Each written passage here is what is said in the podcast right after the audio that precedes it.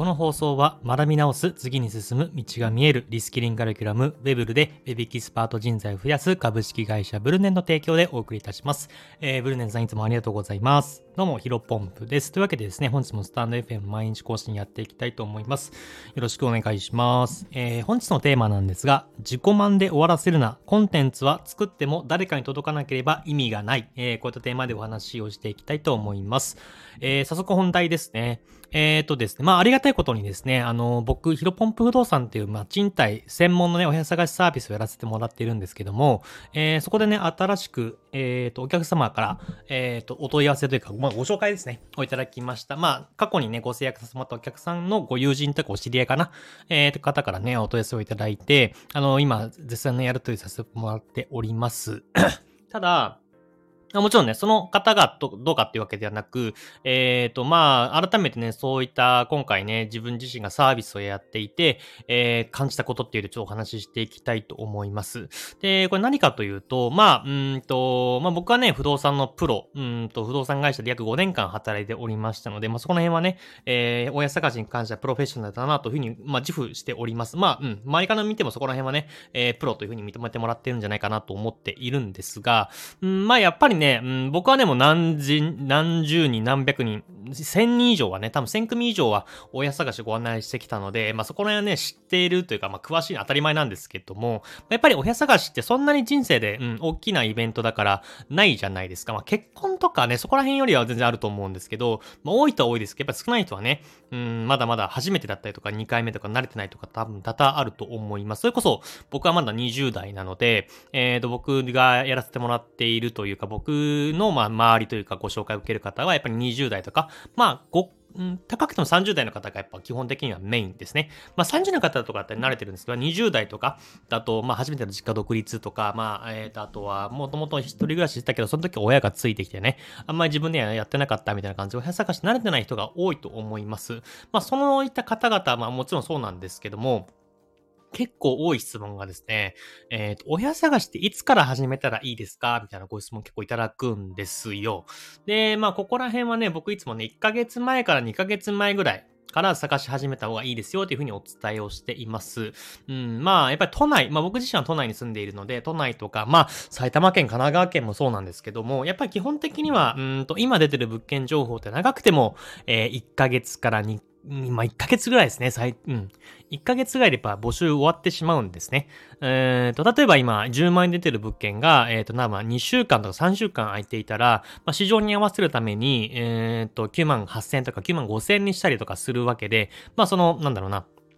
仮に相場から違ってたとしても、えっ、ー、と、その、オーナーさんが本当にね、特殊な方じゃない限り、えっ、ー、と、頑固なオーナーさんじゃない限り、基本的にはその市場に合った家賃設定に変わっていて、まあ、どんなに空室期間長くても1ヶ月ぐらいなのかなと思っています。うん。まあ、やっぱり空室期間ならね、1ヶ月以上ある物件もあるんですけど、それはね、やっぱりまあ、人気がない物件というか、えっ、ー、と、なかなかね、申し込みにつながらない物件、問い合わせも少ない物件なので、あのやっぱりまあ、うん、基本的に例えばみんながね、皆さんがいいな、この物件住みたいなというふうに思う物件は、えー、あなた、あの、あなただけじゃなくて、他の人もいいなと思ってるはずなんですよ。まあ、家賃が安かったりとか、綺麗だったりとか、築浅だったりとか、息が近かったりとか、まあ、何かしら魅力があるっていうところは、まあ、あなたが、えっ、ー、と、魅力だなというふうに思ったら、他の皆さんも、え魅力だなというふうに思ってるはずなんで、やっぱりそこはね、問い合わせがあって内見を行って、え申し込みつながるっていうような形になっています。まあ、なので、例えば、うんと、そうですね。例えばですけど、半年後に引っ越したいってなった場合に、えっ、と、今から探した方がいいですか？半年前ぐらいから準備した方がいいですか？っていう方いらっしゃるんですけど、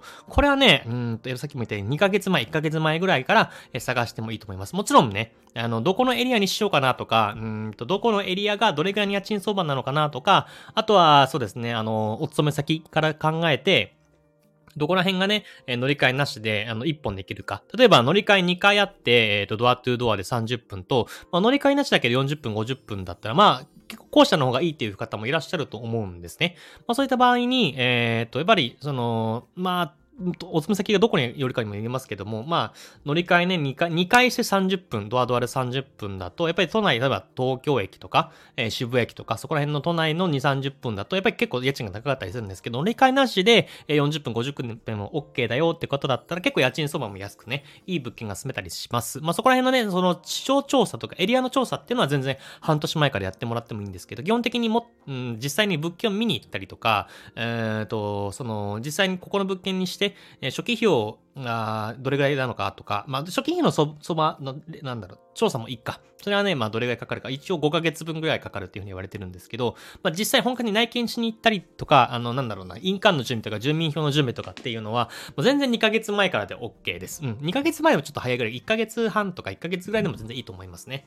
うん。なので、ここら辺はね、僕ね、しっかりと伝えていきたいなと思って、ヒロポン、ヒロポン不動産の方でも結構いつ、あの、よくある質問とか、えー、F1 の Q、FAQ か。とかで、あの、いつからお部屋探ししたらいいですかっていうので、2箇所ぐらいに1ヶ月前か2ヶ月前がいいですよとか、あとは、えっ、ー、と、ブログに関しても、ヒロポンブ不動産の中で記事を、えー、書いてはいるんですけども、やっぱりね、その言いた質問がたくさんいただくんですね。これまでもそうだし、えっ、ー、と、多分これからも、今までもそうだし、多分これからもどんどんどんどん、この同じような質問を、ね、受けてくると思います。で、別にその、なんか、この話、この話だとなんだろうな、そういった人たちが悪い、悪いというか、なんだろうな、ヒロポン不動産しっかり見ろよって、あの、思ってるわけじゃなくて、これはね、やっぱり自己満なんですよね。しっかりと僕自身がヒロポン不動産っていう、えっ、ー、と、サイトを分かりやすいように作っても、それが誰かに伝わってなかったら、これ自己満で終わってしまうんだろうな、というふうに改めてこれ実感していました。あ、実感しました。うん、なので、もう少しね、ヒロポン不動産をね、うーん、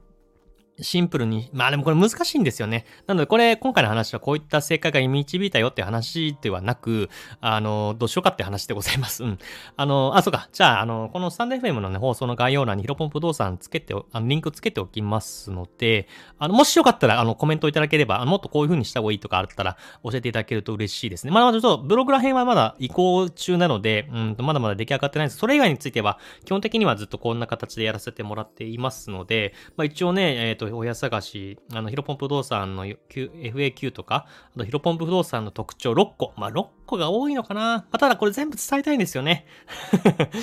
トップページで僕のプロフィールとか、お客様の声とか、ブログとかっていうのがあるんですけど、まあね、結構自分なりにはシンプルにしてるつもりなんですが、さっきも言ったように、まあいろんなところでね、リンクつけちゃったりとかしていて、うん、さっき言った、あのー、うん、結友人とかでね、このヒロポン不動産のリンクを送っても、これ結局どうしたら、どうやって探せばいいの？みたいな問い合わせをね、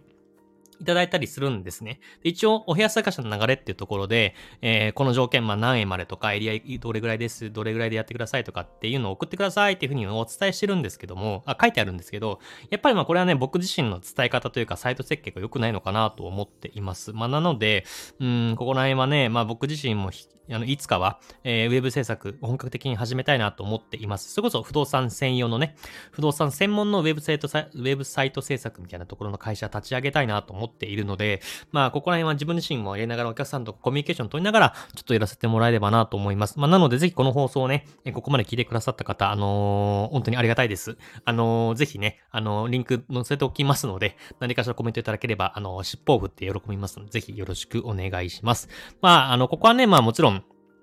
あの、話をまとめていくと、あの、今回はヒロポン不動産でね、改めてそういったところの、なんだ、課題というか、あ、こういったところ大事だな、というふうに思っているんですけども、うん、別にこれはね、ヒロポン不動産というか、まあ、他の全ビジネスだったりとか、まあ、全コンテンツに通